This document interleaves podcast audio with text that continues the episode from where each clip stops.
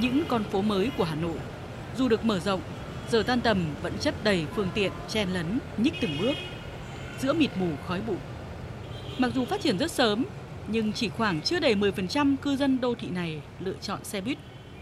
Lý do thì nhiều nhưng tựu chung lại là sự chậm đổi mới của địa phương trong phát triển loại hình giao thông công cộng, xe buýt.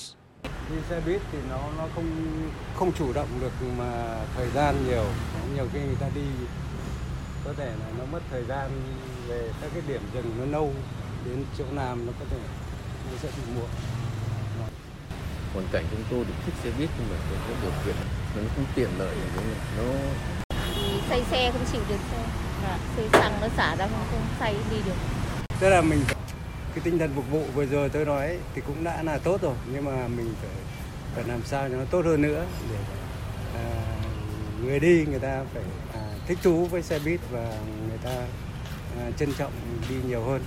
Thực trạng này đã diễn ra cả chục năm nay sau giãn cách xã hội để phòng chống Covid-19 cùng tác động của đợt tăng giá xăng dầu, nhiều doanh nghiệp vận tải xe buýt bị đẩy vào tình thế hết sức khó khăn.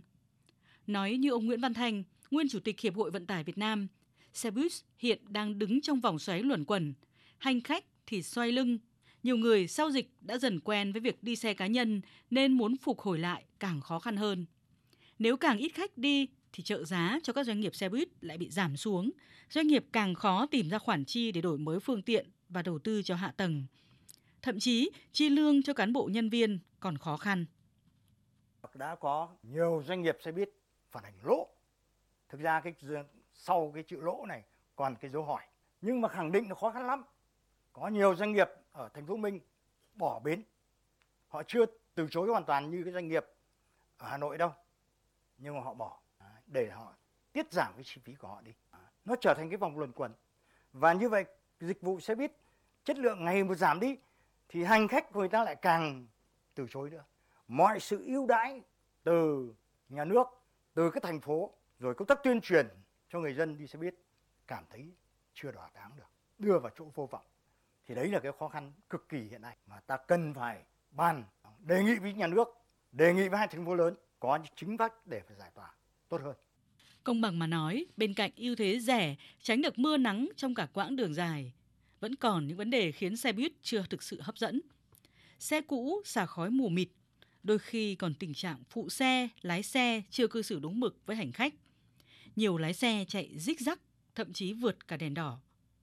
Một nguyên nhân khách quan nữa là việc quản lý bến bãi, vỉa hè lòng đường tại các đô thị hiện nay chưa tốt, dẫn đến chậm đổi mới giao thông công cộng, ảnh hưởng ngay đến vận hành xe buýt, khiến phương tiện này chưa thể phát triển nhanh được.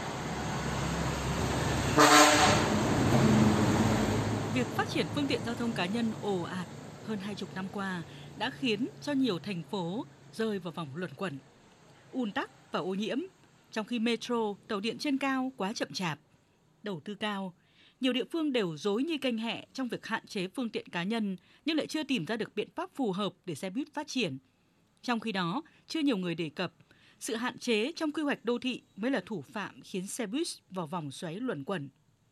Cũng theo ông Nguyễn Văn Thành, đừng đổ tại xe buýt to làm tắc đường, cần nghiêm túc xử lý quy hoạch đô thị rõ ràng, thậm chí phá bỏ những nhà cao tầng làm ách tắc giao thông, sau đó mới đến tổ chức giao thông.